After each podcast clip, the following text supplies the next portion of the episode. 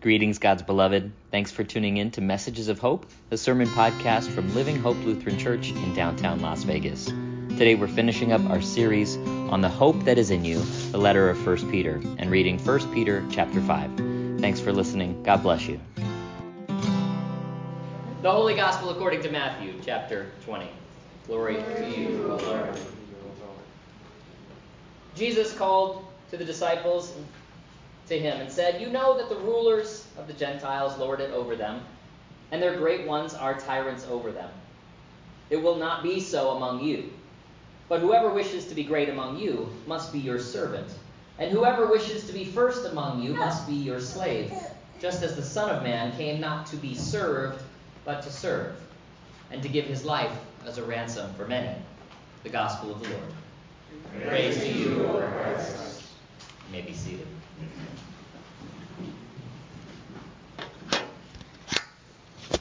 We have come a long way. Today's our last Sunday in this first letter of Peter. We've heard some really, really uh, amazing words from this letter. And some of those scripture readings, you'll know, they are things that are known well to us. We heard, You have been born anew into a living hope. Oh, we like that one. We heard uh, a lot of really great readings too in, in this letter. And now we are in the fifth chapter of this letter from Peter. So, grace and peace to you from God our Father in heaven and our risen Lord Jesus Christ. Amen. Amen. I've been uh, reading this history of Wartburg Seminary. It's called The Air I Breathe is Wartburg Air. It's a wonderful, wonderful book, and it's a, it's kind of a dialogue between uh, Craig Nessan and, and William Weiblen, uh, longtime uh, faces at Wartburg Seminary, the place where I was trained and prepared for ministry. Can you ever really be prepared? I, I don't know. Equipped in many ways is probably a better way to say that. Uh, this institution began in 1852 after a, a, Midwest circuit rider. That is, a, a, pastor who would go from town to town preaching. A pastor uh, wrote this letter to the church leaders in Bavaria and asking for more pastors. They needed more pastors, and they went to Germany to find them. And they came to these small German communities in the Midwest. By 1855, a couple of brothers named Fritschel had come from Neuendettelsau, Germany, in their early 20s to be teachers of theology. And they lived and worked in small towns in Iowa. And they eventually were able to build a building. They, the students lived there too, and they helped out. And they worked and studied together to build up the community. And over time, it grew. My clicker's having a hard time today. Sorry about that. From humble beginnings, they created a legacy that lives on today. So if you ever get a trip to Dubuque, you can go and see this castle on a hill. Maybe a castle on top of a hill doesn't seem like the most humble thing. Uh, but the people there, it's about the people. It's the people that are the very definition of the word. They live and they work and they serve together.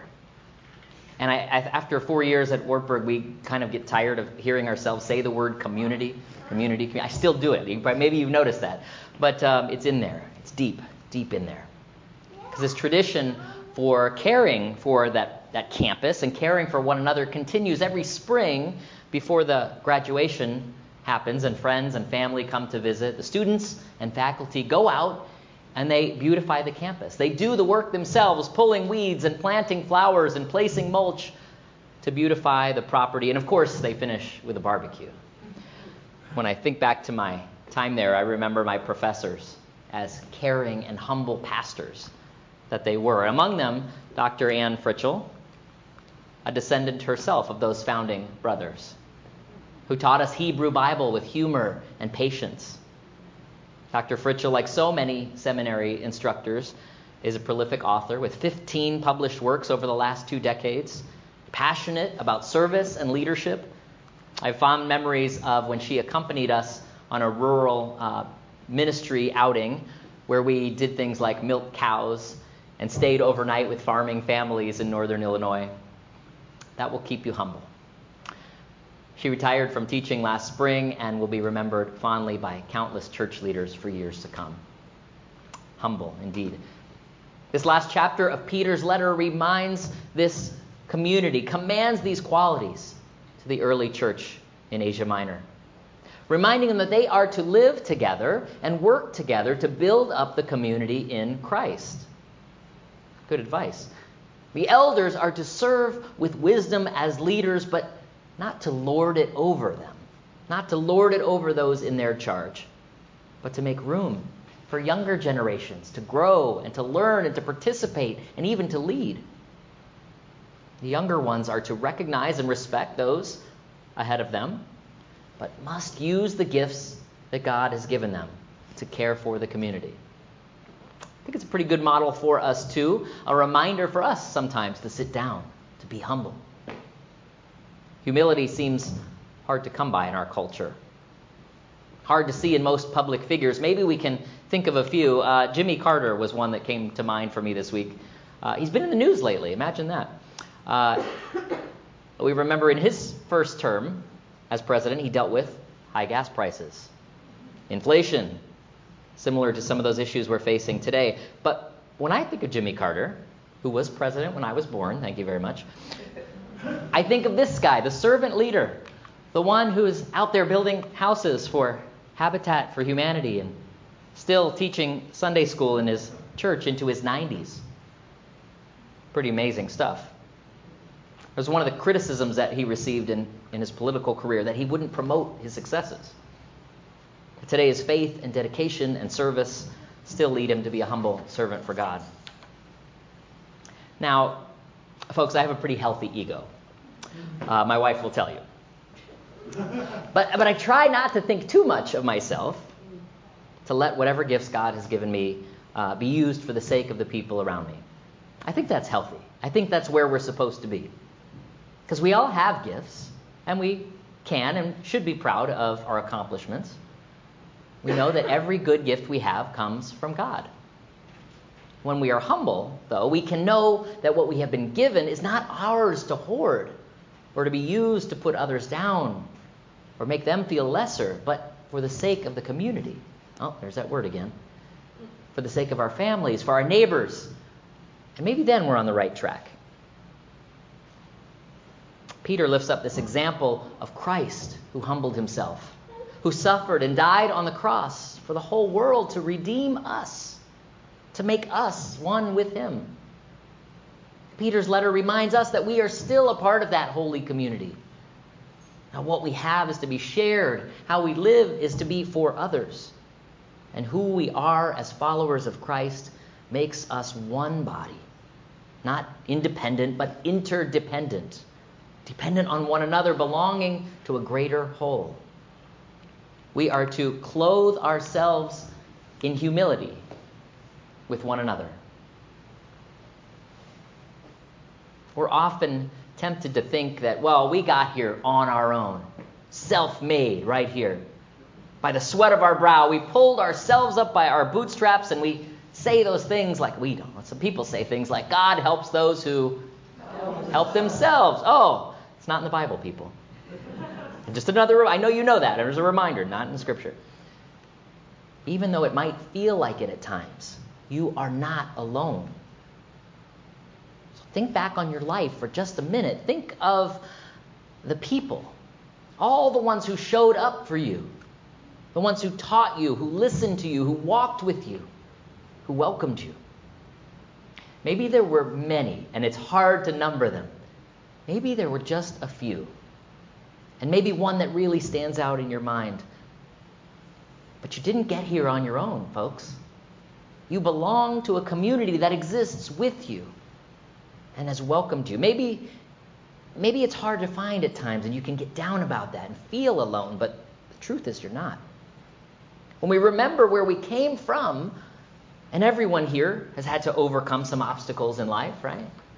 Things that have humbled us, relationship, relationships that have changed us, goals we didn't achieve, or ones we did with help from others that have moved us beyond selfish pride, reminded us that we belong together, made us better.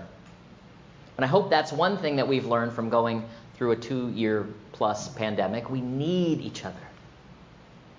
The kids were at uh, grandma's house last Sunday night, and Ivy was working Monday morning. And I was thinking about, whoa, what am I going to do with this whole day to myself Monday? My day off, you know. Oh, then I remembered I needed to make a phone call. Yes, my number was called, and I, it was my turn. And I showed up at the Regional Justice Center for jury duty.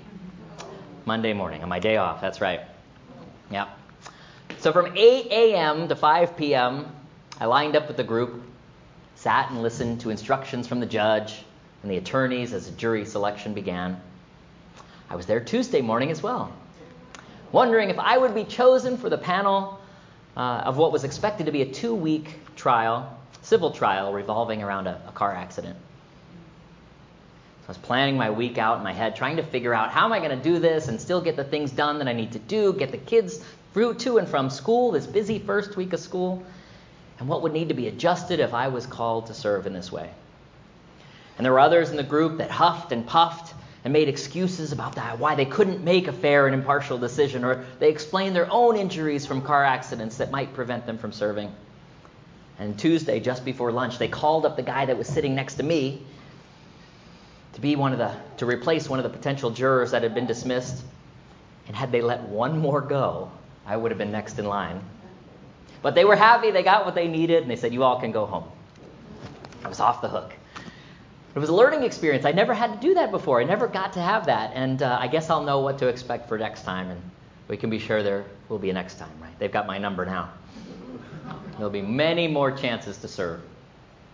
So, one of the first things I, uh, they did Monday morning after we were corralled into the room and given our parking validation, that's very important, was to swear in the group, right? You swear in all these people to be potential jurors. Anybody here served on a jury before? Yeah, that's one of the first questions they ask you. Have you done this before? Because they're going to make you in charge. They swear everybody in, and you've heard it. It goes something like this Do you and each of you solemnly swear that you will well and truly try and a true deliverance make between the United States and the defendant at the bar?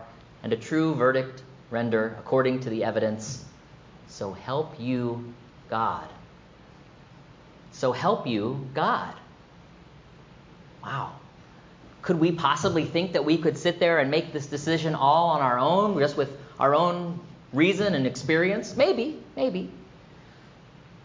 But there's something in there, and this comes along from our history as a, as a nation, of course, but a reminder that we, everything we do, it's not just ours to do, it's, it's God working in us.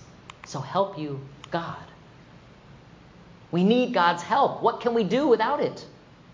It's the help of God, our chief shepherd, who gives us the crown of glory that never fades, that aids and empowers us in all we do, who knew us before we were born, who opposes the proud, but gives grace to the humble.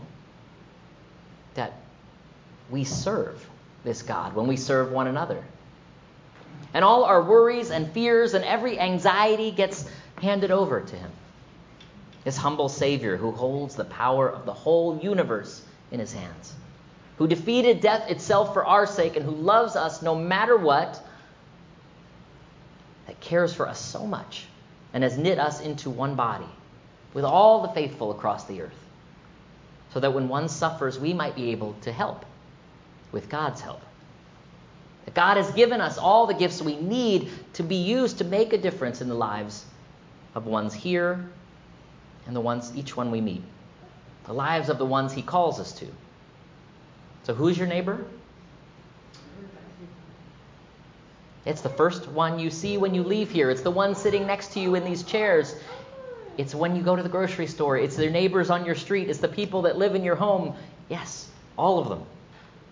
And we have so many opportunities to serve our neighbors.